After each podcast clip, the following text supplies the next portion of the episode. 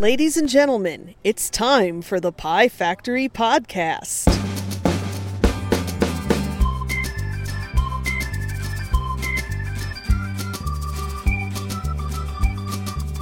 Okay, there was about a one second pause. Well, maybe more of a half a second pause. Let the record show hide. What record are we going to show hide? Oh, dude, um, I hope I'm... I actually did get a record recently. It's actually a two-record set. It was uh, Goodbye My Four-Track by Logan Whitehurst and the Junior Science Club. One of my favorite mm. albums. And it's actually a two-record set because the original C D had twenty-one tracks.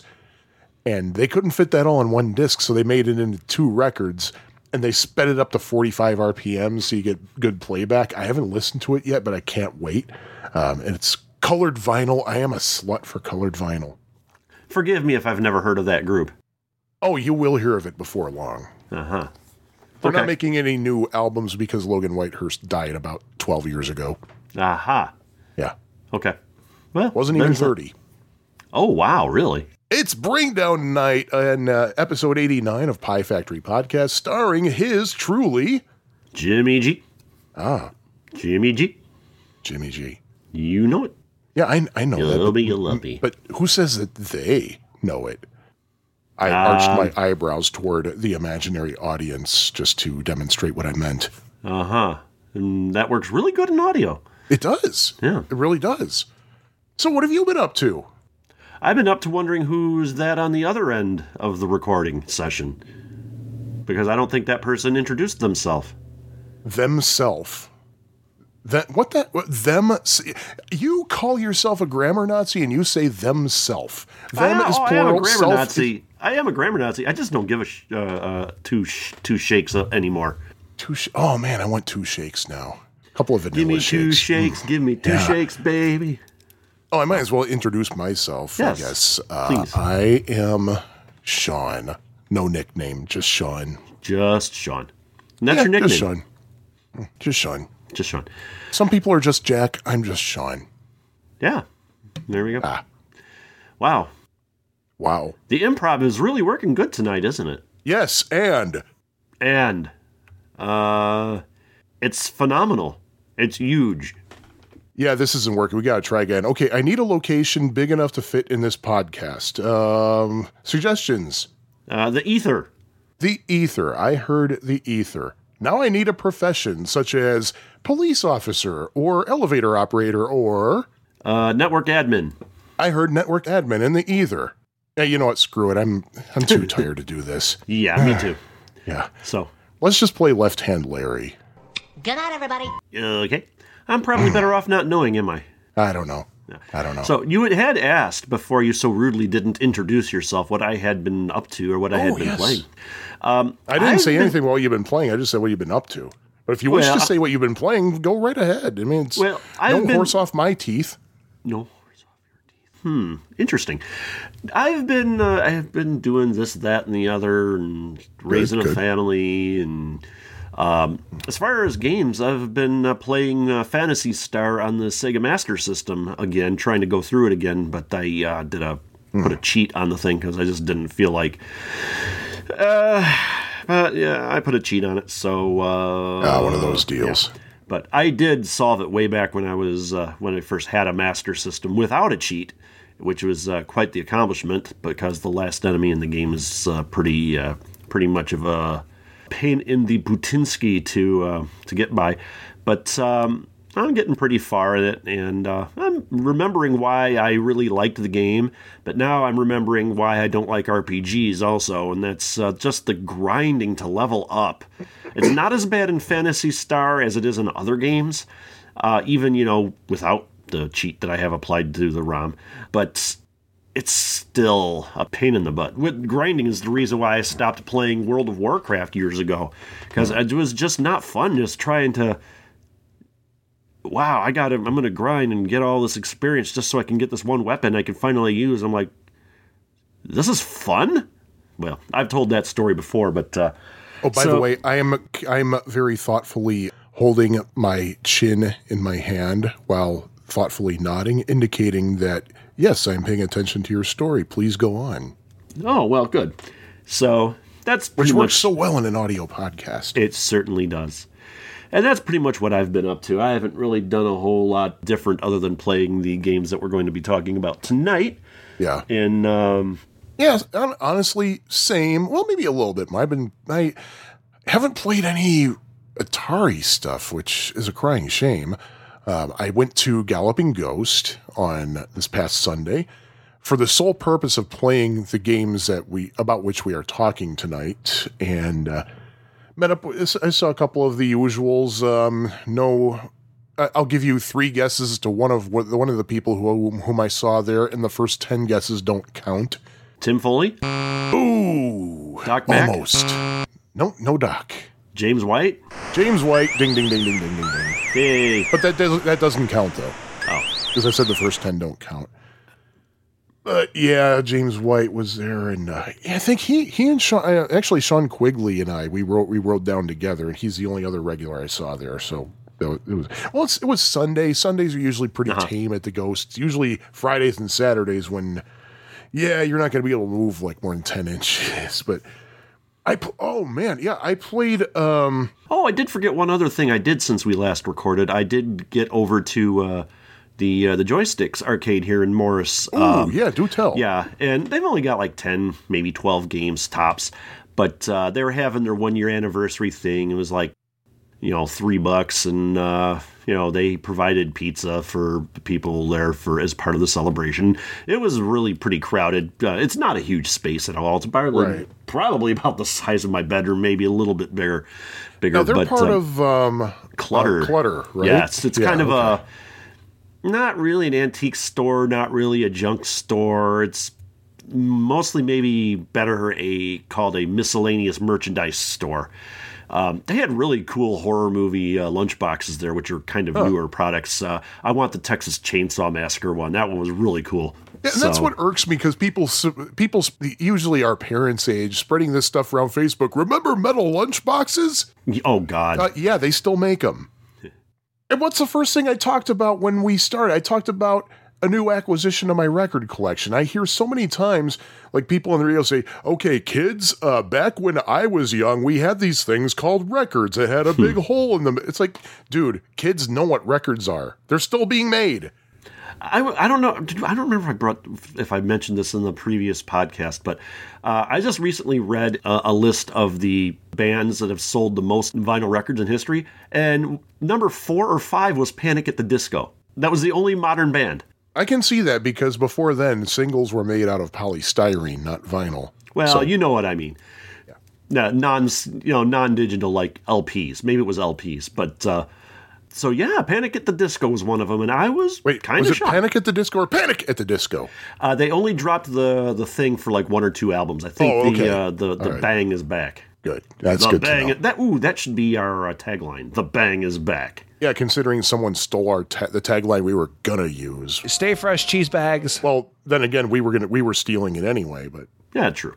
So, yeah, uh, what else had you been up to before I rudely interrupted you in your um, train yeah, of thought? Something that um, I played at the Ghost, actually. I have this habit of, when I'm at an arcade, I'll play the games we had just talked about, in addition to the ones we're going to talk about. So I played Tetris, and next to Tetris was Columns, and in the same cabinet with another Sega Falling Blocks game I was curious about. It's called uh, Bloxeed, B L O X E E D. Have you ever heard of it? That sounds so familiar. Yeah, it, it's from nineteen ninety, and uh, the game was currently set to uh, Columns, and there's a little button on the cabinet you press, and it toggles right. back and forth between the other that and the other game. So I flipped over to Bloxeed. Bloxeed is basically Tetris with really? power-ups. That's all it is, Tetris with power-ups. But it's a lot better than Sega's actual Tetris game that came out overseas that I mentioned briefly in episode eighty-eight. But I played that for a little while, and I notice right now that the Aurcade High Score is held by D. Alex, one of our Patreon sponsors. Hmm. So, yeah, that's uh, that's something, I guess. And, yeah, that's just about all. Oh, and I, I played that, that Boogie Wings game that you had oh. told me about. And to me, it, it was just another, like, side-scrolling bullet hell game. I didn't really get anything out of it. Really? It wasn't the laugh riot I was hoping it would be. Oh, wow. Well, uh, hmm. I mean, it's it's got some unique features, but you know, it's like yeah. I love the game, so I guess that's all that matters.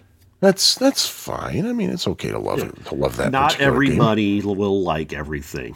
It's Although, okay to love a game that's not Professor Pac-Man. Yeah, there you go. And it's okay to hate a game that is. It's only okay to hate a game that is. Well, I've got a few. But then again, I can't say I really hate Mortal Kombat, though, because two-player, uh, one-on-one, yeah. as long as you're, you know, as long as you both agree to play one-on-one, uh, yeah. it's a fun game. Yes, as long as nobody's being a butthole about it. Which, that's not what we should do. We should go back through and all these games that were two people simultaneous, we should go back and re-rate them uh, yeah. from a simultaneous perspective, because those games would take on a different dimension. Sure. Like that. So we should go back, back through and re-rate Mario Brothers, Joust, Mortal Kombat, and all of those, and just do a special yeah. episode about that stuff, I think. Yeah, we already played the t- we already played uh, Space, Space Duel. Duel. And Blastoids. And Blastoids, yeah. yeah. But so we don't have to do those, but uh, I think we should do the other games Ooh, like that. Yeah. That's a good thought. Hmm. I have them once in a while. Yeah. Well, that's more when I have them.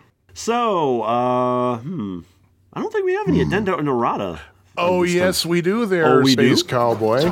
Oh. But some call me the gangster of love. This was supposed to be last episode's addenda and errata. Oh. But I couldn't find it. I found it. I found it. Um, and it actually, not only did I find it, but I found it actually in episode seventeen, going way back. This is like two thousand fifteen, when we talked about Revolution X. Mm-hmm. One of us, who's not this guy talking right now, said that Galloping Ghost has the three-gun version of Revolution X. Yeah. No, they don't. Oh, they don't? I thought they did. No. When we, I I noticed when we were there with uh, the ten-pence guys. Lying gets. That it was only two guns. And I double-checked on Sunday when I went back. And yeah, it's only two guns. So it must have been a Terminator two conversion or something. So yeah, just two, unless they replaced it. I don't know. I don't know. Well, it, you know, it is what they have. So I remember the first time I went to Galloping Ghost, there was some video problems with uh, with Terminator two, but by the time I got back there, they had it fixed. But this is when Galloping Ghost was small. So that, in other words, that was a long time ago. Even when it was small, it wasn't small. That's true. That's because true. Because still, you could go, even back then, four or five years ago, I could go on to Galloping Ghost's website, and if there was a game I wanted to play and I looked it up on their list, they had it. They had it.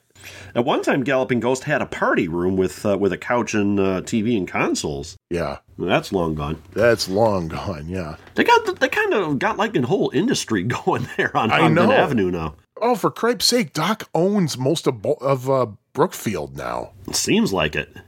I hope he has enough pull that they can do... Well, okay, first I was thinking, I hope he has enough pull that he can do something about the traffic situation, because, man, if you want to go to Tony's, it's it's impossible to walk across the street safely. But the thing is, any second now, Tony's is actually moving down the street, so yeah. that might not be an issue anymore. Yeah, I heard they're going actually a mile down the street, so... Oh, a whole mile? That's what I thought they they were saying. I thought it was closer than that. I thought it was only a few blocks. No, I heard a mile. Oh, Hmm. Yeah, so that's get in my car. Yeah, or just walk down to Dunkin' Donuts. And I will, because I love Tony's. I still got to try a burger there. Have you tr- gone, tried a burger there yet? Oh, oh yeah, yeah, absolutely. Or, or, or no, no, I think you were saying that you would like to. What was it you were saying? You were saying something about the burgers on the last. I was saying episode. I'd like to go there so I can have a burger. But the thing is, the last several times I've been there, it was in the morning before oh, they allow. Oh, gotcha, it. gotcha. It's like, nah, come on. If it's on the menu, just let me order it. It's not like they got to do anything special to the grill. Yeah, it's like, come on, people. Oh, well. Yeah, any of you listening who own restaurants, just serve regular food all day long, please. Not everybody likes breakfast food. That's the second episode in a row that I'm whining about this, so you know it's serious. Oh, come on. Anyway. Any, anywho, uh, uh, Jimmy G, do you have any errata or addenda? No, no, not yet. But uh, and yay, if we we finally get to have to use the uh, love theme, because we didn't need it last episode. Yay! But mm. I'm sure, if couple, not too much longer, we will have some addenda and errata. But you know, Period. I, I mean, I know, back I from our hiatus and all that. Our hi what? Hiatus. Oh, oh hiatus. Okay. Hiatus. Right. Hiatus. Oh, hiatus. So, oh, so wow, we're we're not too far into the uh, the podcast, so we can already talk about the games. Why don't we do that? Uh, what wow. game? And we don't have a drinking game? arena or anything. Oh, That's yes, all we done. do. Yes, we do. Yes, oh, we, we do? do. Oh, yes, we well, do. Maybe we should do that first. Yeah, time. I have a uh, pop here that's made by, or those of you in, in uh, the South, Coke. Uh, those of you uh, elsewhere, soda. Uh, those of you in New England, tonic. It is made by Rocket Fizz, but it's not a Lester's Fixin's drink, but it's weird enough that I got it anyway. Oh? It is butter soda. And butter it's made soda. With pure cane sugar. So hmm. let me try this stuff. It looks very, very yellow. It looks more yellow than Mountain Dew. And it's a, it's translucent. Are you sure it's a soda? Well, what else could it be? Please, please say what it could be. Dog Whiz. Dog Whiz. Hmm? Ooh, that would be an interesting flavor. It's not bad. It, it tastes cre- vaguely like butter. It, has, it definitely has sweetness in it, but it's got pure cane sugar, it says here on the front of the label. So it's sweet butter. All right, I'll put it to you this way. It tastes like cream soda, but without being cream soda. Or, or oh, I, I, better yet, I think it's butterscotch soda that uh, some places sell. I think Underground Retrocade has it in their fridge. Um, it's I, I know Scott called it butterbeer once. And it's it's like a butterscotch flavored soda. It Ooh. tastes like that, but without being butterscotch. Hmm. But the butterscotch soda is really amazing, and I don't like butterscotch. That. I don't like butterscotch, but the soda's great. Mm. But you know, this is it's not bad. It's definitely got a buttery aftertaste. Uh-huh. Uh, I would not use this as a butter substitute, though. It's just way too sweet for that. Oh, so you're saying I shouldn't put it on my popcorn? No, no. Hmm. Oh man, I want some popcorn now. Movie I wonder theater what popcorn. It would be like if you reduced it down to a syrup state and put it on pancakes. Oh. Hmm. Because that's that was kind of a thing for a while where some uh, higher-end pancake houses were reducing down like root beer or cola or something into a syrup consistency and then pouring it over pancakes. I know there used to be a time you could go to Walgreens and get Coca-Cola syrup. Like unmixed. I don't well, know if you I know can you still can get like uh, like Doctor Pepper or Orange Crush uh, or or uh, Dad's uh, barbecue sauce. In fact, when I make barbecue sauce, I put bourbon and uh, root beer in it, and I reduce that down and put the drippings from the from whatever meat I'm cooking into it. So, hmm, interesting. Yeah. All right. So that's uh, Sean's drinking arena. Uh, any questions, comments, concerns? No, no, nothing. Good. Nothing. Good. How about we talk about some video games video of the arcade games. variety? Sure. Let it, let us do that. Mmm, lettuce. Yeah, not really a huge lettuce fan, but oh well. Rabbit food. I like salads. I like Caesar salad. Yeah. What kind of a patty the, is a salad? And the chicken club salad at Lou Malnati's. That's my favorite thing on their menu, even really? though they have really good pizza. I love their uh, gluten-free pizza. It's not available at any of the Lou's that I've frequented. Really? Yeah, only, either that or they have a different variety of it. It's not the sausage have. based. Yeah. Oh, that is just so good. It's like a heart attack waiting to happen. I remember for, when I first bit into it, I'm like, that's a weird tasting crust. And then I then I looked at it and realized, oh, wait, that's a disc of sausage. I'm like, oh, gosh. Only sausage pizza I like, Lou Malnati's. Really? Hmm. They, they don't use that Italian sausage that has fennel in it. Or anise or whatever that stuff is. I hate that. I don't like anise either, but I don't think they put that in sausage. Oh, yeah. Italian hmm. sausage usually has it. That's news to me. I think you might be thinking of fennel. Well, well, yeah, it's either fennel or anise. It's kind of what I said. Fennel here. is like usually the, you know, kept like in the seed state. Hmm. Something like there is a caraway. I don't know. It's, it's, it's probably fennel. I don't like fennel. Okay, well, fair enough. Anyway, how about we talk about some arcade video games? Sure, let's do that. All right, all right. This episode, we have two, two video games that we're going to talk about. So that's uh, something uh, pretty not unusual. Oh, so, yeah. yeah. So with which one should we start? Uh, why don't we start with uh, Q*bert's Cubes? Q*bert's Cubes? Yes. Uh, oh, what's what's what's uh, this? What was our thing? Aha! Uh, uh-huh. Q*bert's Cubes. Q*bert's Cubes, released in nineteen eighty-four. Ooh. Now, some of the things that I'm saying, I cannot really confirm because I'm kind of questioning some of the sources. Uh, one thing I'm not questioning is that it was released in nineteen eighty-four, and I can explain that in a moment. One of the things I am questioning, though, is one of the sources said that there is something unique about Q*bert's cubes in that there were two slightly different marques that it was released under. Uh, one of the marques says that it's published by Gottlieb. The other says that it's Mylstar, or is it Mylstar or Mylstar? I'm not really sure. I always thought it was Mylstar. If only I knew somebody who used to work there who could tell me. He's out of country oh, well. right now. Ah. And what's Mylstar? Mylstar is, is rat slime.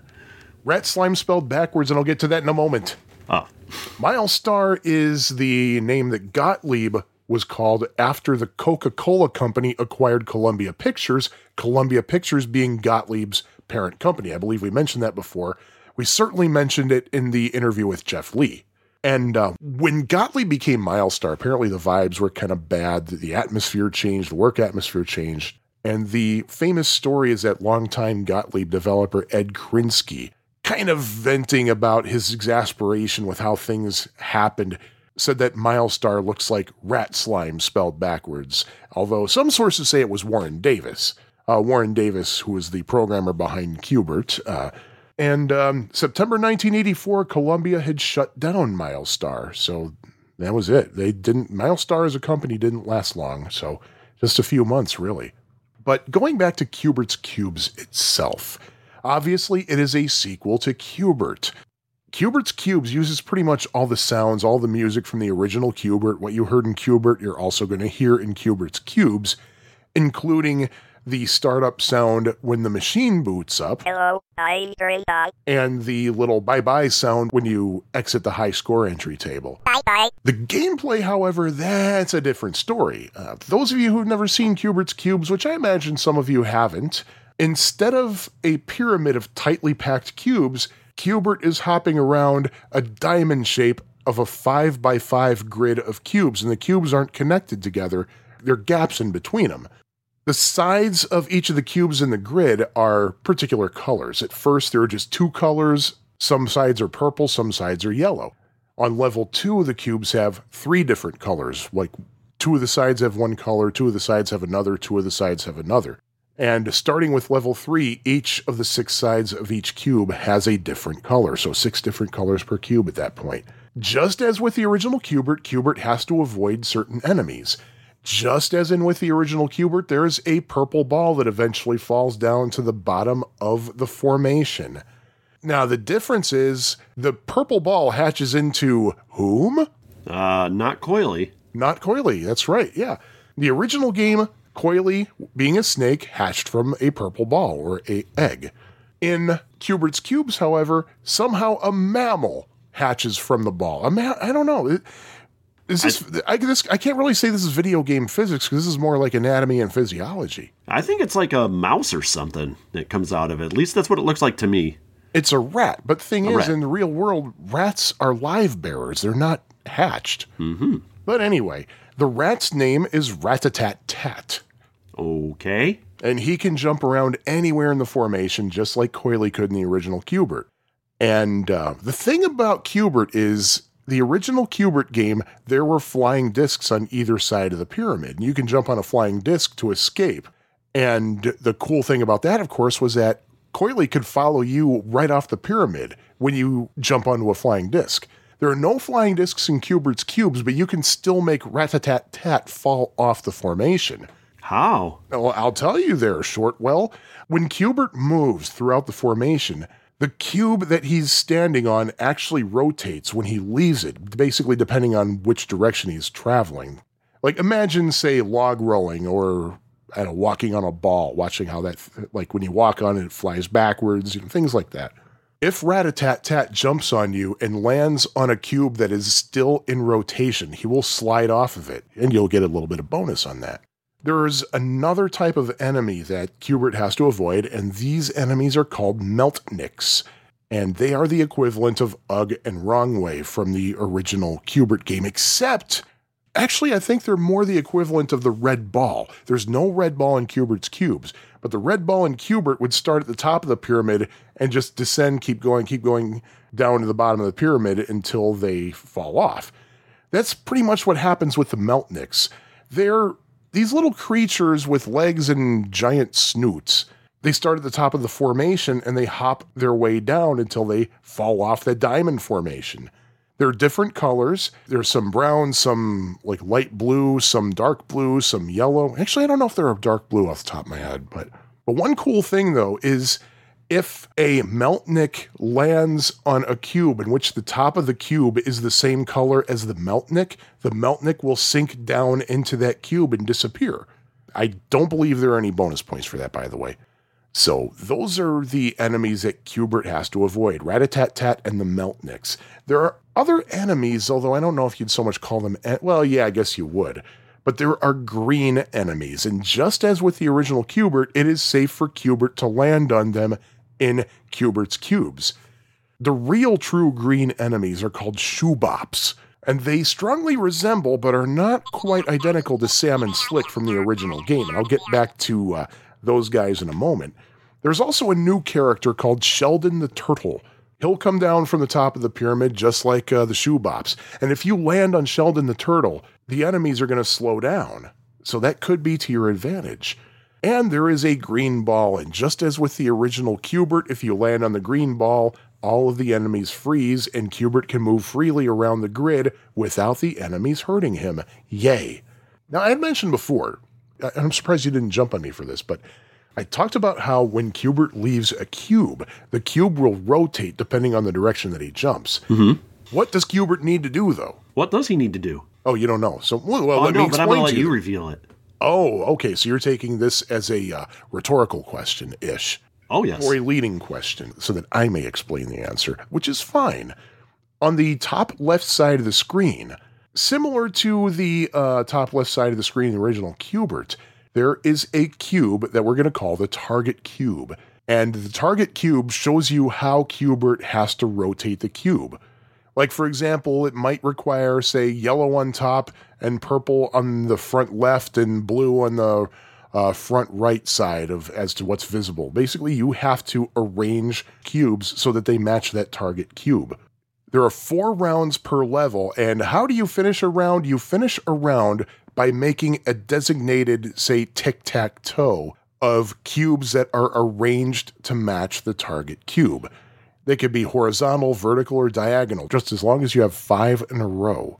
Each level has its own rule as to how many tic-tac-toes you need. At first, you just need one tic-tac-toe and the level's over. Later on, you'll need to complete two tic-tac-toes, and then three tic-tac-toes, and then four tic-tac-toes. Um, I'm just going to tell you right now, um, I've never reached a level that requires four tic-tac-toes, because I'm not all that good. And when you finish a round, Q*bert does kind of a back... Well, I don't know if it's a backflip, some kind of somersault. He flips off the grid. No, I don't mean that he gives the grid the middle finger, even though he swears in this game just like in the original. And when he flips off of the grid... There we go, flips off of the grid. Yes, I know off of is redundant, but um, just so you know that he, he's not giving the finger... He is caught by two blue creatures that are holding a trampoline. And because he is actually caught by two blue creatures, you can actually end the level successfully by jumping off the grid without dying. Uh-huh. That is only if that final move, when you jump off the grid, completes the round. If it doesn't complete the round, then he'll just fall off, not be caught, and he'll die, just like in the original. And he'll make the same sound effect, too. Oh! And uh, in earlier levels, once Q*bert arranges a cube in its proper orientation, that cube gets locked into place, it turns black, and it's outlined in a bright green color. And once that cube is locked, Q*bert cannot change the cube at all. It's locked into place, it's good, it's done. However... the Shoebops can rotate the cube if it's locked. Shoebops are able to rotate cubes, kind of like how Slick and Sam in the original Q*bert would change the cube colors back to their original color. Well, guess what? The Shoebops will be able to rotate the cubes.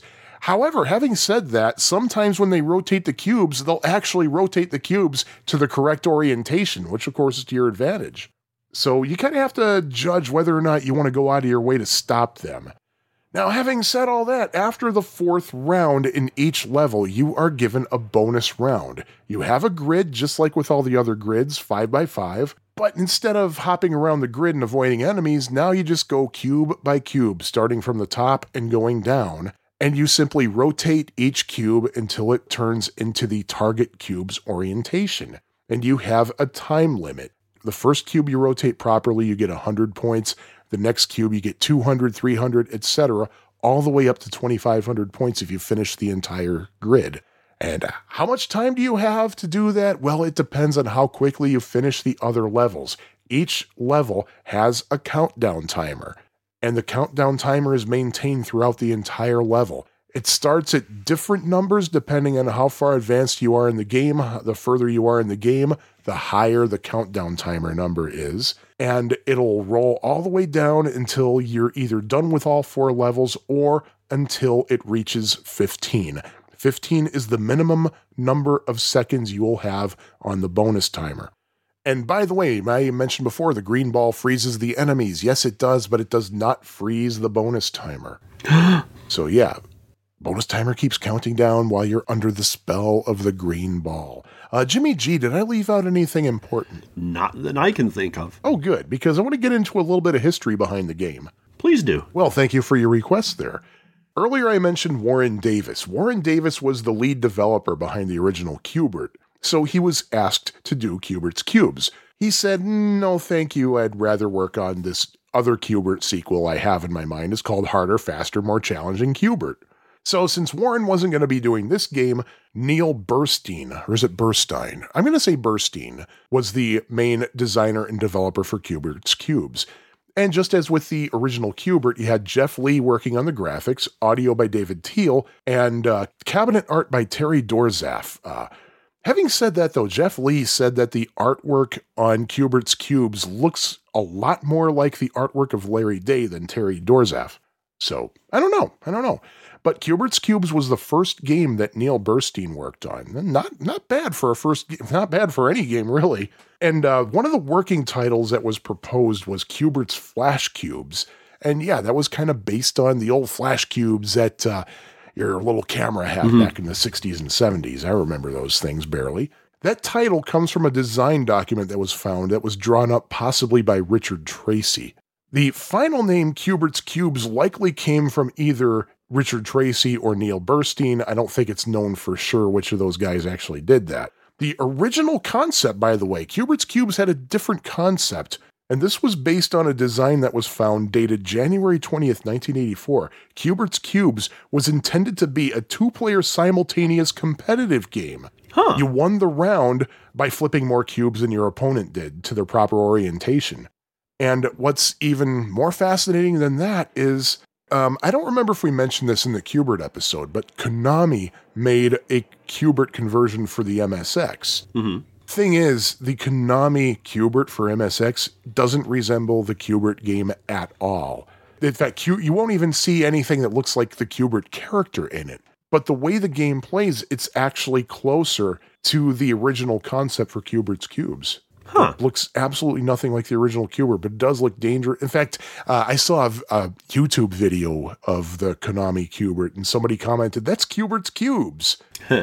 So that's pretty interesting. Also interesting is that even though they are called shoebops on the arcade cabinet and in the operation manual, they were actually originally called shoebobs. Shoebobs. S H O O B O B S. That's what they were called in the original drawings, and that's also how Jeff Lee refers to them in his book Q*bert and We. He calls them shoebobs. Not only that, but according to Jeff, the original drawings of the shoebobs actually identified them as Sam and Slick.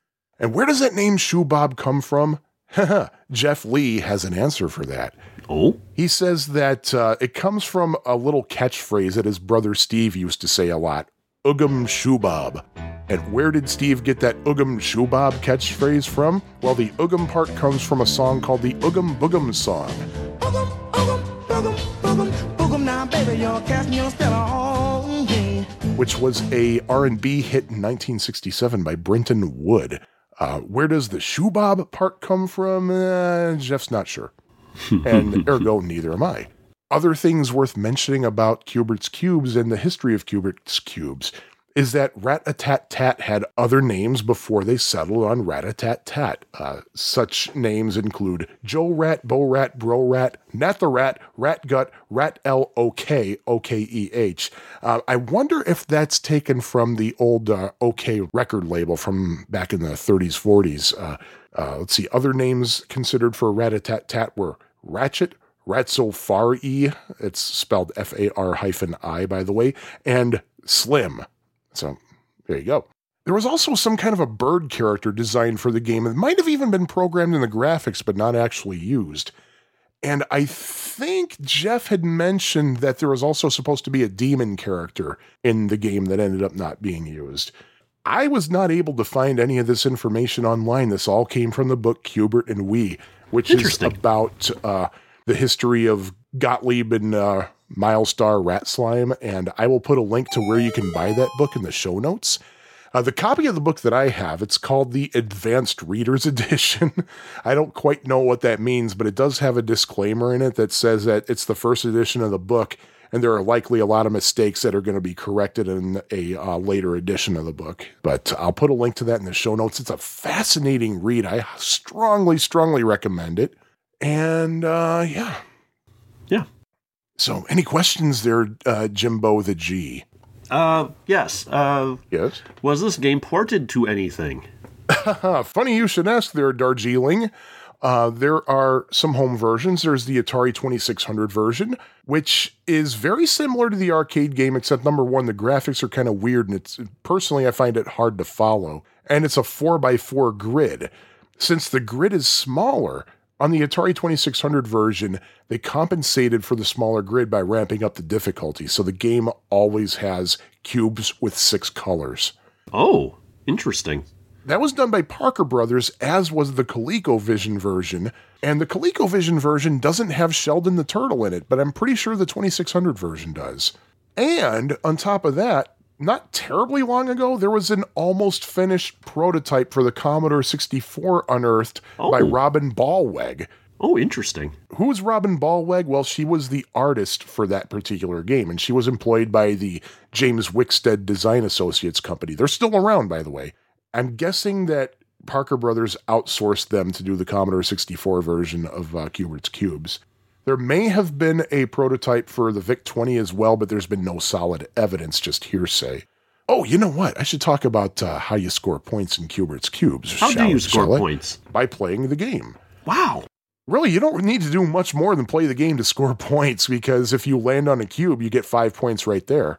When you rotate a cube so that it matches the target cube correctly, you get one hundred points, and you also get one hundred points if you land on any of the green objects, be it the green ball, Sheldon the Turtle, or the shoe bops.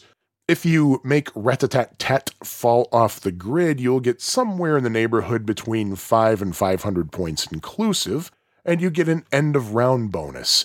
Uh, if you finish the round, you get two hundred points or higher, depending on how far you into the game, per cube that is rotated to match the target cube, regardless of whether that cube is part of a tic-tac-toe. So yeah, even if you have some cubes rotated in the proper orientation, but they're not part of a tic-tac-toe that finishes the round, you still get bonus points for it. So yeah, that that there is Q*bert's Cubes. Um, Jimmy G, where did you first see and or play Q*bert's Cubes? Let's talk about our memories okay. of this game. Well, first of all, the first place I've ever seen Q*bert's Cubes, well, the first version I ever saw was the actually the Atari twenty-six hundred version. And I really? saw that at, um, geez, I don't remember the year, but I went up to Oshkosh, Wisconsin for the Experimental Aircraft Association Fly Market with uh, with my friend uh, Mark from Mars Merchandising in Lombard, Illinois. Oh. Uh, he was running a tent there, and he asked me if I would come along to help run it. And we were we stayed in a farmhouse up there, and the hosts had an Atari twenty-six hundred there with uh, with Q*bert's Cubes. Uh, unfortunately, I didn't really get to play it that much. Ah. Um, and I think I saw the ColecoVision version next. I believe I may have had that on a on an Atom data pack. Uh, I had the uh, had it the cartridge burned to uh, to a tape, and The first time I actually saw the arcade game was at Galloping Ghost recently. Yeah. So there's that. I mean, I had played it in MAME, but oh yeah, I don't know if I really, really should count that. But uh, so that's pretty much my experience with it. I don't have a whole heck of a lot, but I have played it in various different uh, formats. Sure. I never heard of Q*bert's Cubes until I was looking through a list of MAME ROMs. I was like, huh? And that's how I, I found out about the faster, harder, more challenging Q*bert. Yeah. I, I got curious about that. I was like, hmm, let me check that out. And I was able to figure it out pretty quickly. And I, I thought it was really, really cool. And I got to tell this story because I, this game did not get a wide distribution, partly because of the whole Mylstar situation, partly because that was right around the time of the the uh, video game crash. Even the video game crash didn't so much affect arcades as much as it affected home consoles, but there was still a little bit of uh, fallout in the arcades from it, so there wasn't really a lot of opportunity for uh, this game to be made. Oh, by the way, speaking of which, the other thing that I was not able to... There are two other things that I was not able to confirm. Hmm. No, just one, just one. Yeah, the one thing that I wasn't able to confirm is that some sources say that the gameplay is kind of loosely based on the Rubik's Cube, which I kind of thought while I was playing it, believe it or not. However, I wasn't able to confirm that. I actually uh, sent a quick message over to Jeff Lee and said, hey, Jeff, can you confirm this? He said, I really don't know. You have to ask Neil Burstein about that. Hmm. And unfortunately, I don't have uh, Neil Burstein's contact information, so I couldn't tell. Neil, if you're listening, can you confirm or deny that? Uh, the other thing I found out, and this is uh, mentioned in uh, the book Q*bert and Wii, that there were two different versions of the Q*bert's Cubes cabinet that went out. One version with a vertically oriented monitor and another with a horizontally oriented monitor. Oh, wow. Which, yeah, yeah I never I never knew that. And didn't I realize think, they had two different orientated monitors. Yeah. And I hate that word. But... Yeah, and uh, that, that was interesting that such a limited release had two different upright cabinet styles. I don't know if this was actually out, in, I don't think it was even out in a cocktail, but if you look at the actual cabinet, it's pretty much, in terms of how it's laid out, how the controls look, it's pretty much identical to Q*bert. It has the same joystick, same orientation of start buttons. It's the uh, same four-way joystick rotated forty-five degrees, so you move it diagonally. But yeah, it's the only thing that makes it not Q*bert is the gameplay. And which makes me think this.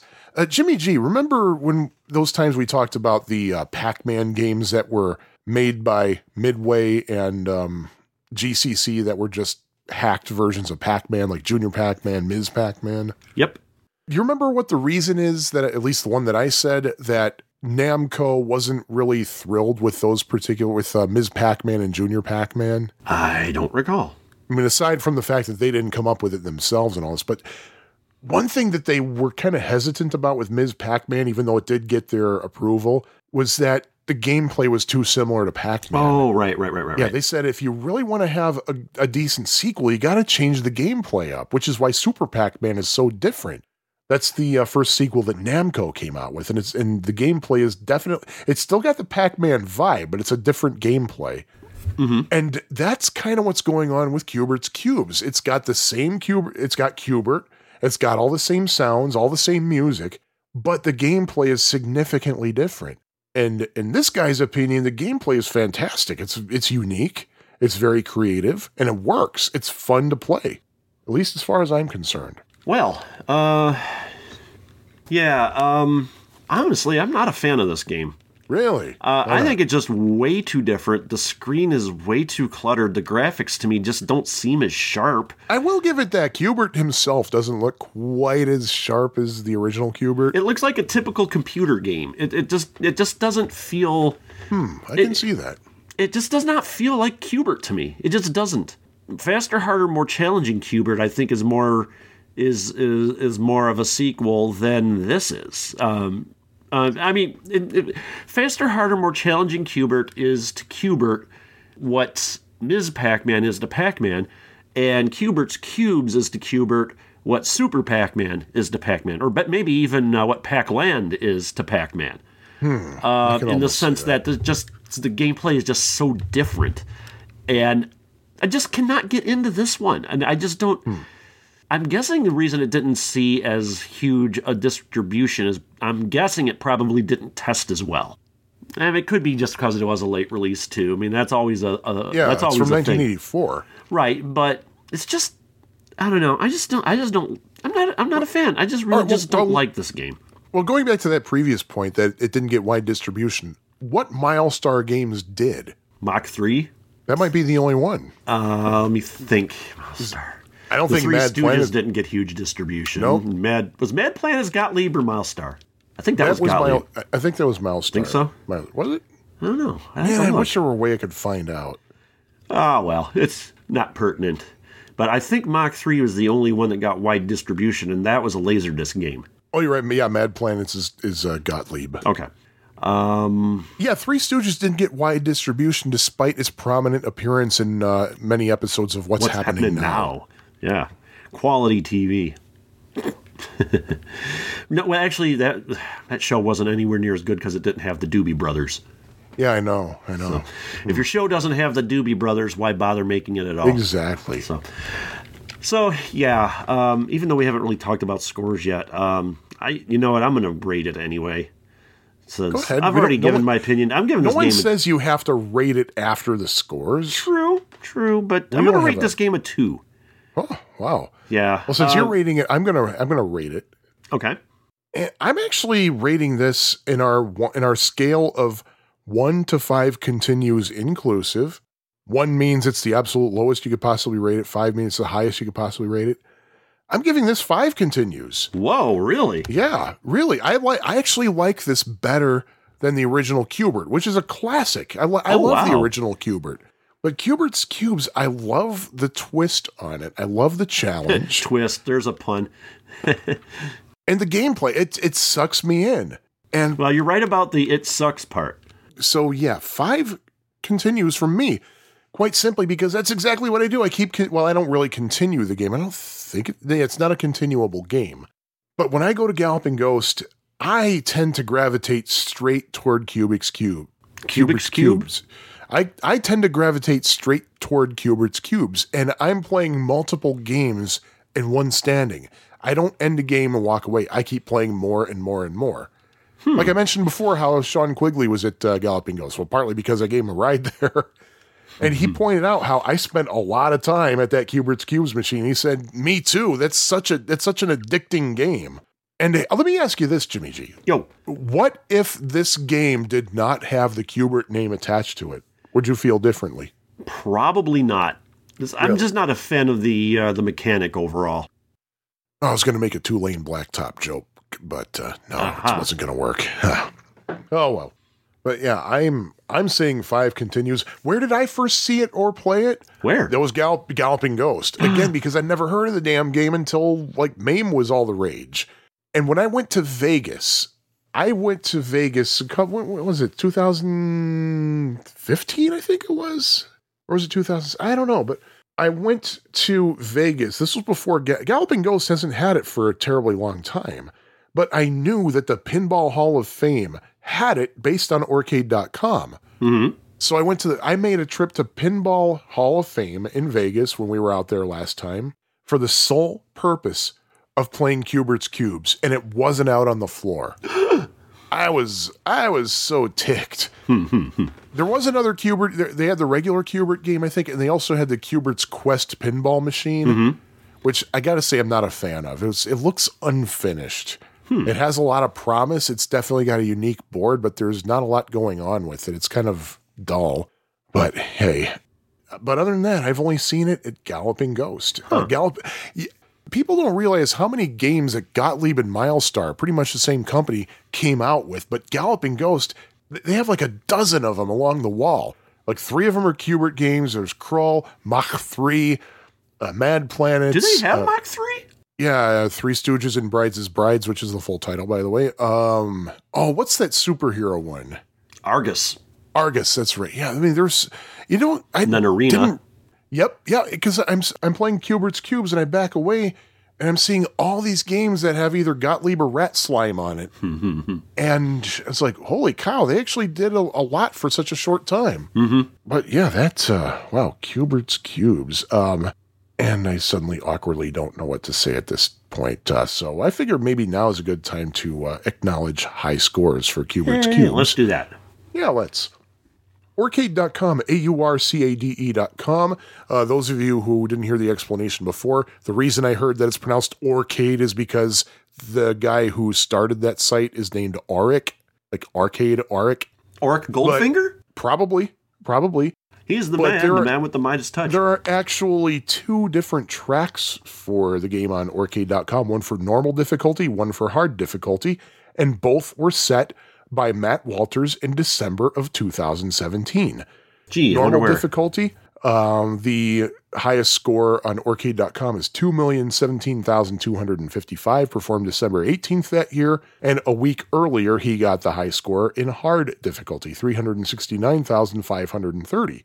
On the Twin Galaxies side of things, uh, they only track normal difficulty. William Rosa has that record right now, set, um, wow, two years ago, almost to the day. uh, William Rosa's score is twenty million two hundred twelve thousand eight hundred eighty-five, verified February twenty-fourth, twenty seventeen, via the Twin Galaxies scoring and adjudication process. And all these scores that I mentioned follow the rules of three lives with an extra life at ten thousand points, then an additional life every additional twenty thousand points, and you may start at any level. By the way, starting at any level, it's one of those things where the higher the level is that you start with, you get a certain number of bonus points for clearing the first round. And if you start at level five, I think you get two hundred thousand points for clearing that round. I don't think you get a bonus life for that, though. Uh-huh. I think you, I think you have to get to the next twenty thousand after that, but I might be wrong. Uh, maybe I'll check it out. Maybe I won't. But, uh, yeah, so, uh, Jimmy G, any further thoughts about no, this game? No, not really. It's not a game I go to. I just... That is good to know, because if I ever see you at Galloping Ghost, I know that's one more chance that I'll have to play Q*bert's Cubes. Well, fine. I'll be playing Two Tigers. Good. Just last I was there, I think the machines were not that far apart, so... Oh, well, that's true, yeah. So I think they're still that, that not far apart. There you go. Oh. And knowing is half the battle. So... Yeah, maybe we should move on. You think? Are we done with Q*bert's Cubes? I'm done with Q*bert's Cubes. I'm, well, although although I can't wait to go back and play it at Galloping Ghost. I was done with it the first time I saw it. To quote, oh. to quote Master Shake. So, uh-huh. Why don't we talk about our next game? I don't know why we don't. Aha! Crater Raider. Say, Aha! Say that fast three times. Crater Raider, Crater Raider, Crater Raider. That fast three times. Crater Raider, Crater Raider, Crater Raider. So, yeah, Crater Raider's nineteen eighty-four Bally Midway game. It's on a raster monitor, and it's got a, a unique, like, curved, mirrored screen. That is weird. It takes a little getting used to, but once yeah. uh, once you get into it, it's uh, it's actually kind of kind of cool. There is the upright, but apparently there's also a sit-down model of this game, which I have never seen nor seen a picture of. Uh, the controls are interesting. It has a dial and a two-way joystick, but unlike most games with a two-way joystick, it goes up and down, not left and right. Oh, it's only a two-way? Yeah, it's only a two-way. No, I guess that would make sense. It's basically Tron, but with an extra button on it. Right? Yeah, it's and the joystick has a trigger yeah. uh, to fire and a button on top to activate your shields. And um, if you push up on the joystick, you move forward, and you push back, you move backwards. And the dial, the the dial on the on the game, uh, rotates your tank. And one problem I have with this game is sometimes I get confused about what the front of the tank is. I know it's got a couple of guns that stick out of the front, but sometimes in the heat of battle, the the, the way that the, the top of the tank is designed, it almost looks like it should be the front because it's like all glass. But that's actually the back of the tank. And that throws me off from time to time. Oh, but, yeah, me too. Me too. It's like, oh, crap, wrong yeah. way. So, um, yeah, but, you know, minor, minor detail. But uh, the object of the game is you're in a... huge in the center of a huge field of craters, and there are hostages all over the planet. That starts with like two, and then, you know, and it goes up. And uh, what you got to do is you got to pick them up and take them back to the base in the middle of the screen. Kind of a choplifter sort of thing going on here. For way way you pick them up is you go over to the crater, and you go into the crater, which is just behind the hostage, and then. The hostage gets put into your tank. On the top right of the screen next to the score shows you how many hostages are left to be picked up in the in the field. And at the lower left corner of the screen, once you've picked one up, there's a little like stick figure. It shows you how many you have on your tank. And right next to that, there is a shield gauge, and you start up with the gauge half full, and you can refill that by going into craters that have a little flag in front of them.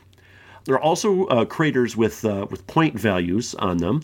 And every time you go into a crater, the crater will seal up, and then it will transport you somewhere else to another crater somewhere in the play area. And it doesn't just teleport you there. It, sh- it the, the play field actually moves toward that crater. It scrolls over to that crater, which is a good thing because the play field is so large you might miss uh, locations of other uh, of other hostages, and that will kind of help you get your bearings, uh, if you will. So the game, you start with three lives. Interesting, I was uh, I had to replay this because it did, something didn't seem right about this. But uh, you, you start with three lives. However, for the first thirty seconds of play, you have unlimited lives. It's kind of like oh. the way Spy Hunter starts. Okay, that explains a lot because I kept thinking, did someone push the credits button a lot or something? I mean, I, I couldn't tell because I was like, wait, I could have sworn. Hmm. So the first game I played, you know, I, I died pretty early. Second game I played, I suddenly realized, wait a minute, why am I not getting all these lives again? so, so that's why. Okay. Yeah, yeah. So you, you get you get a free thirty seconds on the house in the game. So that's kind of cool. I don't know if the game's hard enough that it needs that, but it's nice to have. Now, if you go into a points crater while carrying hostages, it supposedly doubles your hostage bonus at the end of the round, but I have never been have not been able to confirm or deny that. It's a cold day in hell when I have enough hostages to even get that bonus. So I finally uh, got some hostages. Insert. Now, once I was able to rescue both hostages in the first level, once. I've been able to. I can do that quite frequently. It's the second screen that really uh, that really gets me. But um, you have there are two different kinds of enemies in the game.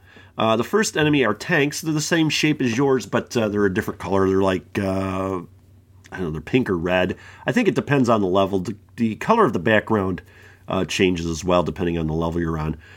And um, but they look exactly like your tank. So it's kind of easy to pick out which is yours because your tank pretty much stays in the middle of the playfield at all times. So you got that going for you. And starting on, I think it's level three, there's another enemy that comes about. It's a, it's a U F O, but he's carrying a gate.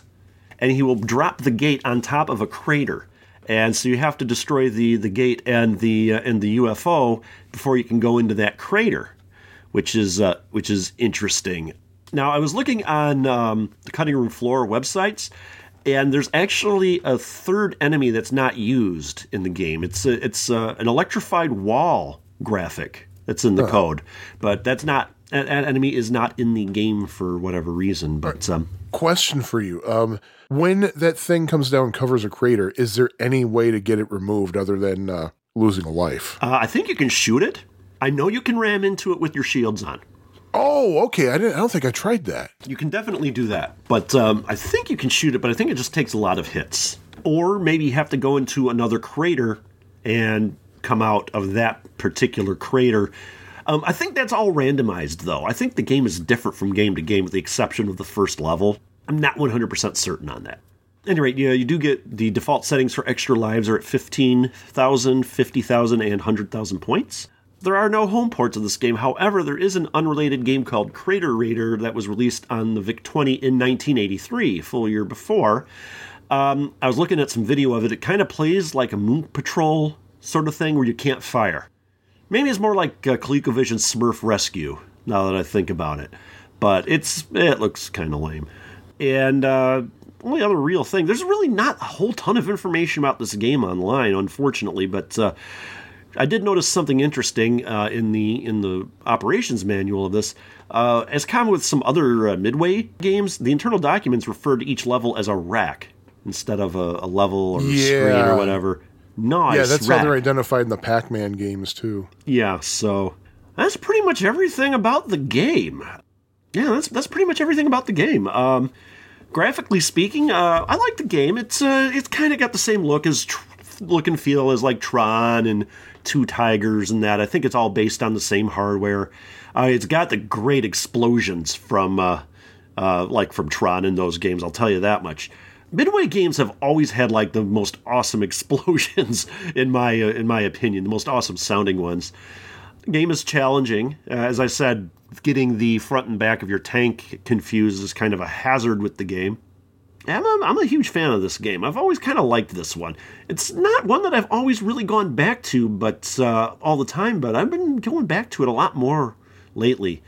Uh, the one problem I have with this game, though, is it's, since it has a, a dial on it, it again, it's kind of hard to do in emulation. But oh, it's, yeah. it's even harder than Tron, because with Tron you can, you know, you just rotate the arm and you move with the, with like shoulder buttons. You could set your controller up for that. But with this one, since you're rotating the tank and you're driving, that makes control a lot harder. I mean, I've been able to, to work with it. I've actually done one where I've actually just did the left and the right, all the controls into the D-pad, and it kind of works, but it's a lot harder to control that way. Yeah, I imagine. Uh, it's kind of like, imagine controlling a, a spaceship in, on asteroids on the Atari seventy-eight hundred or twenty-six hundred. That's kind of the feel you would have by mapping the controls to uh, your directional pad or joystick on a hmm. on a controller on your P C. If it was a game where you could just stay in the middle, it wouldn't be too bad. But you got to keep constantly sure. moving, because those uh, those enemy tanks uh, can be pretty accurate with their fire, I've found out. And oh, yeah. um, you got to keep constantly firing in this game if you want to survive. Just just keep shooting. Just just shoot all the time. Always have your yeah, finger it, on that trigger. It's unlimited too, right? Yeah, it is unlimited, and I believe it's rapid fire also. You just hold the trigger and it'll just keep yes. firing. Yes, which is, is which you definitely need in this game. Yeah, so yeah, there you go. That's That's Crater Raider. Um, Sean, do you have high scores for this game? Oh, yes, I do. Uh, let me see. Uh, I don't have any from Twin Galaxies, actually, because they don't track the original arcade game for some reason, I guess. Oh. Uh, but they do have a MAME track on Twin Galaxies, and that score belongs to Ryan Sullivan. thirty-seven thousand seven hundred, verified December second, two thousand eight. Now, that is a low score. That's a pretty low score, but again, it might have to do with how it's just a freaking difficult game to emulate, which just makes me think, I mean, not even for emulation, but it's really surprising. But it's really surprising that modern video game controllers don't have some kind of disc on it. Like, I have a uh, P S four controller in my hand right now, you know, two thumbsticks, a D-pad, four fire buttons on the front. There are four shoulder buttons, and there's a button on the front, but there's nothing that rotates. In the mid-nineties, and I may have talked about this before, but there was a, a P C joystick called the Wingman Warrior, which was made for games like Duke Nukem three D and Doom or whatever. And it had a flight stick with a little hat button and several buttons, and it had a dial. And that's when emulation was just starting, and I was play- yeah. I, I bought that specifically to emulate Tron, and it worked like a peach, but they don't make anything like that anymore. And in fact, I was actually... I haven't actually looked on eBay Uh, lately to see what if anyone has those, but it's got the the old GamePort adapter on the end of it, not a U S B. I'm kind of curious what these are going for, if anyone has them on here. Oh, you know what I want to do right now? You're not allowed to do this in radio, but in podcasting, all bets are off. I want to do a point-to-point communication right now. Okay. Hey, Ed Kelly, uh, if you're listening to this, uh, please get working on a stick that can be used to emulate discs of Tron. There you go. Then that'll work on this, too. Well, I only see one Wingman, Logitech Wingman Warrior on here. And uh, it looks like... Actually, I see two of them. One of them is eighty-five dollars plus eleven dollars shipping. And the other one is thirty-seven fifty-six with forty-five dollars and ninety-seven cents shipping. But that's from Canada. Huh. Huh. But, uh, oh, I really want one of these again, man. This was such a great controller, but I don't think I'd have anything that could play it, though. I'd have to probably get an adapter, so... Ah. Which kind of sucks, because this was a great controller for this. It's mm. Like I said, I specifically got it for Tron and games like this. And and uh, another game that'd be really hard to emulate would be Mad Planets, because it's a similar thing where you got the, oh, really? the joystick with the trigger and a dial. Yeah, I only played that game once, and I don't really remember the controls. So, yeah, there you go. Oh, by the way, the Aurcade dot com record, yes. A U R C A D E dot com, that's held by Ryan Suhaida, I think it's pronounced. He scored one hundred twelve thousand two hundred fifty on October fifth, two thousand eighteen, which I believe is the day that Ferg and I recorded that Music for Schnook segments for Chapter five no. of Autobiography of a Schnook. And if you're not listening to that, shame on you. Very shame. Uh, but that was at Galloping Ghost, of course. Of which course. is one of the very few locations listed on Aurcade dot com as having this game. I, I've never heard of it until you suggested we cover it for the episode. Really? Yeah, I oh. never heard of it.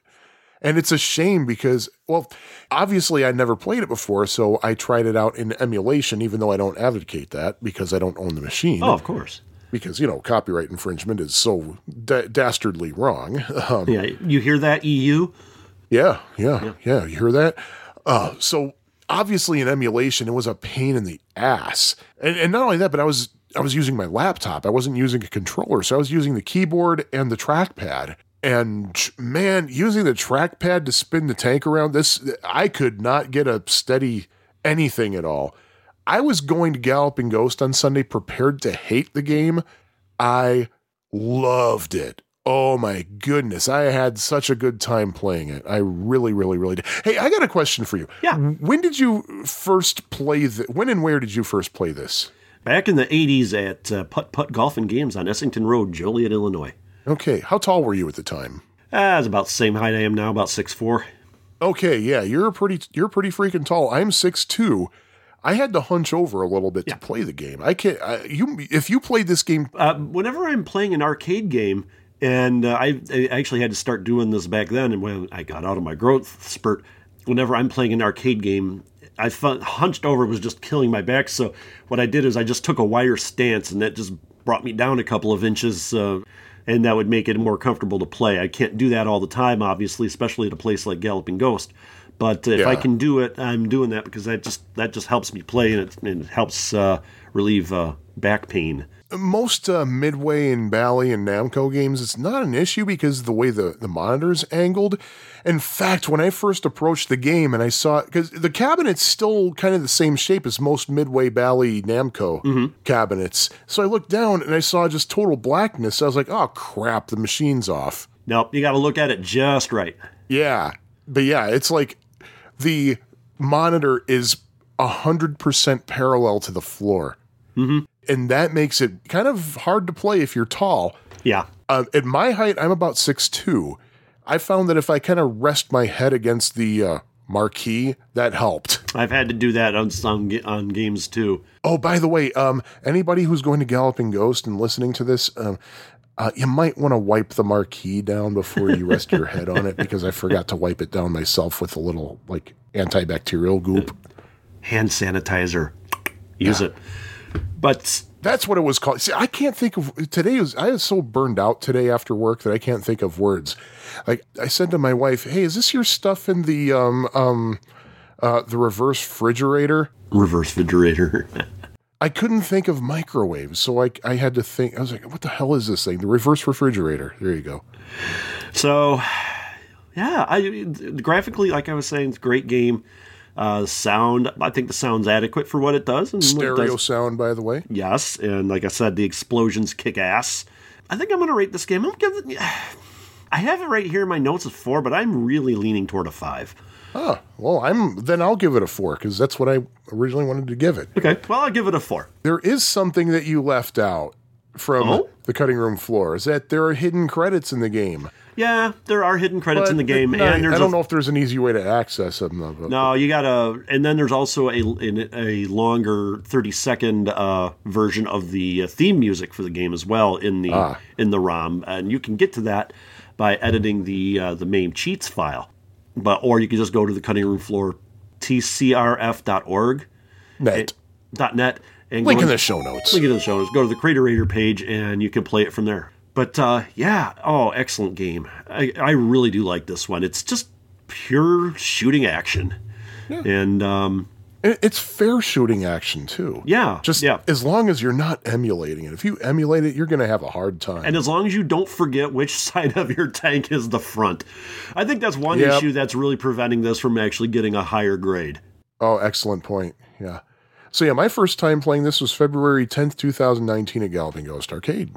Yeah. Oh, wow. That was just a couple days ago. That was just a couple days ago. Oh, wow. Yeah, yeah. I really... Yeah, Ed, Ed Laden, come on, come on, dude. get, get get with a controller with a rotary. I'm wondering if you could hack one of the um, ColecoVision Super Action controllers. Oh. Hmm. Why don't you look into that? Because I'm not very competent, that's why. just mm. take one and plug it into an adapter? And no, I'm saying to hack it apart to make it dial, because uh. I've got one and I know it works with my. Oh, okay. You mean actually adapter. alter the control? Yeah, but I, thinking of, but the way it works, you'd have to constantly have your hand on the dial and then one hand on the joystick and whatever. I don't think it would work well. You would almost hmm. the way it's set up, you would need a third hand. But if you could find a way to put a trigger on the joystick, that would be a difference on the actual joystick itself instead of on the grip, you know, with the way that these are set up. You basically need a flight stick with two buttons and a dial to play this. And there's got to be okay, a way to yeah. make one of those. Yeah, there's got to be. But hey, hmm. I'm a software guy, not a hardware guy, so and ain't going to be me. I'm a lazy guy, so it ain't going to be me either.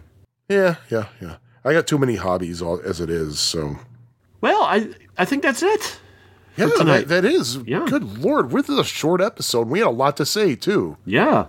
So, wow. I don't know, probably should reveal the theme. Oh, yeah, the theme. Yeah. These are games, and trust me, we had a hard time figuring this. We just picked these games because we just wanted, we've wanted to talk about these yeah, for a we while. Usually, we usually come up with a theme first and then pick the games. At this time, it's like, oh, let's try the other way around, see what they two, usually two have in common. Usually the themes are obvious. Usually they're not. Yeah.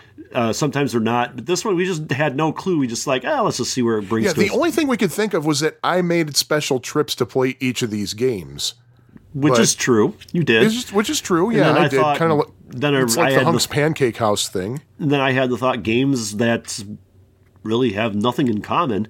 But then I did. It heard. It occurred to me just today, the day we're recording, that you know what in Crater Raider, you're descending into a crater in Q*bert's cubes when you have the. Uh, cube set to the correct color, the one enemy will go into the cube. So, hey, these are games in which characters uh, descend into the playfield. Or into, well, they descend into objects in the into playfield. Into objects into the playfield. So, uh, yeah, you know, hey. Look at us. Look at us.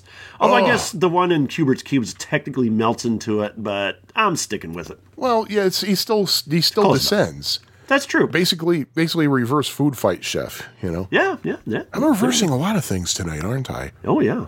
Anyway, Jimmy G, I'm so sorry to have to interrupt. I just... Nah, you're good. You know what I mean? You're good. So, I guess with, at this point, we should uh, thank some people, should, shall we? Oh, sh- sure, sure. Do you want to do it, or should I do it? You do it, because you have the list in front of you. Oh, all right. All right. And the following people we are thanking because they have awesomely... contributed to us financially, helped us uh, offset costs involved with this podcast, including uh, website domain registration at pie factory podcast dot com, uh, equipment upgrades. Both Jim and I have upgraded our equipment a few times over the course of this podcast to make it sound a little bit better, and uh, offsetting our costs for Midwest Gaming Classic, uh, at which we will be again this year at the uh, Wisconsin Center downtown Milwaukee. And uh, so thank you to the following people who have really helped us offset these costs. Uh, New Balance Stores Phoenix, Nate Lockhart. Ooh, I hope we get to see him again. Uh, uh, hopefully this year I'll recognize him. I didn't recognize him last year, I think, because he I think because he changed his hair or something, or he got a haircut. I felt so stupid. Uh, Art Guglielmo, thanks so much. Uh, Michael D'Angelo, hope to meet you sometime when I'm out in Jersey. Uh, Rory Charles Coleman. How, how have I not met Rory yet? Good. I Lord. don't know. Steve Steiner, thank you. Richard Valdez, thank you. D. Alex, somebody who's at the arcades all the time, yet I've never actually crossed paths with him. Thank you. Thank you there, D. Uh, Tari Bites, who also is going to be at Midwest Gaming Classic, by the way. Uh, Soul Blazer, Greg Pollander, thank you so much. Mahalo to Jonas Rulo. Kyle Etter, oh man, we finally got to meet him at Midwest Gaming Classic last year. Mm-hmm. P J Steele has been awesome, of course, too. Tim Foley, uh, fellow Joliet person. Underground Retrocade, where I am planning to go this coming Sunday. Uh, Keith Sheehan, whom I might see at Underground Retrocade this coming Sunday. And Richard Grounds, especially for the shoe advice and for the count of the number of days that this page has gone without a certain kind of post, depending on what fa- Facebook group it is. Valuable service. Thank you, Richard. And I think that's everybody. I think you're right. And if you wish to be added to that list, hey, listen to our booth announcer at the end of the episode. Yay. And you'll find out how. So, Our email address, by the way, piefactory at fab four I T dot com or piefactorypodcast at fab four I T dot com. I'm going to look into just getting pap, uh, piefactorypodcast dot com emails just to simplify it. But There oh you well. go. That sounds like a good idea. Yeah. So I think now we should probably just reveal the games for the next episode. Yes, why don't you please do that, because yeah. I suddenly forgot. So, uh, yeah, we're going to talk about Boulder Dash. Yes, Boulder Dash was an arcade game. And Pigskin six twenty-one. Ooh. Pigskin Ooh, I like it. six twenty-one. And that will be in our next episode in a couple of weeks. And there you are. There I am. And there you go. Or something. Yes. So, so once again, Pie Factory Podcast, Morris, Illinois, Jimmy G. And Pie Factory Podcast, Pie Factory Headquarters North in Chicago. Sean, just Sean. Yes, Sean. And I already said we'll talk to you in a couple of weeks, so I won't say it again. Hmm. Yeah. Time clock. Time clock. Ooh, awesome. Bye. This episode of the Pie Factory Podcast was edited and produced by Hyde Saint Pierre. Opening and closing theme is The Happy L, composed by Sean Courtney. Love theme from Addenda and Errata was composed by Jim Goebel. Follow the Pie Factory Podcast online via Facebook, on Twitter at Pie Factory P F P, or on pie factory podcast dot com. Support the show at patreon.com slash Pie Factory Podcast. Oh, you know what? Something I did want to mention. I actually wanted to mention this last week, but I told you before how last year, I would sign off using oxymorons, and this year I'm signing off using redundancies. Yes. One thing I just want to say, I something that I learned about twelve years ago was that last and final is not necessarily a redundancy. And I'll tell you that story right now. Okay. When I moved back here, I actually spent a few months living with my parents before I moved into the, the apartment that my wife and I are in. Mm-hmm. So I would commute on a metro train from Joliet to Chicago every day. And I remember one day on the way back to Joliet, the conductor made an announcement. He said, "Joliet, last and final stop." And then I said to him, "So it's last and final? So there's ever a time when it's last but not final?" He said, "Well, yeah, actually there is a time." He said last stop because it's the end of the line, but ah. final stop because the train is no longer going to be in use after that. We're going to put it in the in the rail yard for the uh-huh. night. So he said, if the train were still going to be in service for the day, we just say last stop. But since we're retiring it for the day, it's the last and final stop. So I was like, oh, okay. So yeah, you will not hear me sign off with the phrase last and final. There we go. Hmm. There were two different versions of the Q*bert's Cubes cabinet that went out. One version with a vertically oriented monitor and another with a horizontally oriented monitor. Oh, wow. Which, yeah, I never I never knew that. And didn't I realize think, they had two different orientated monitors. Yeah. And I hate that Which, word. Yeah. Excuse Whoa, me. Whoa, hate that word, too. You hate it bigly? Uh, yeah, especially when it's embiggened. Well, only when it's cromulent, though. Sure.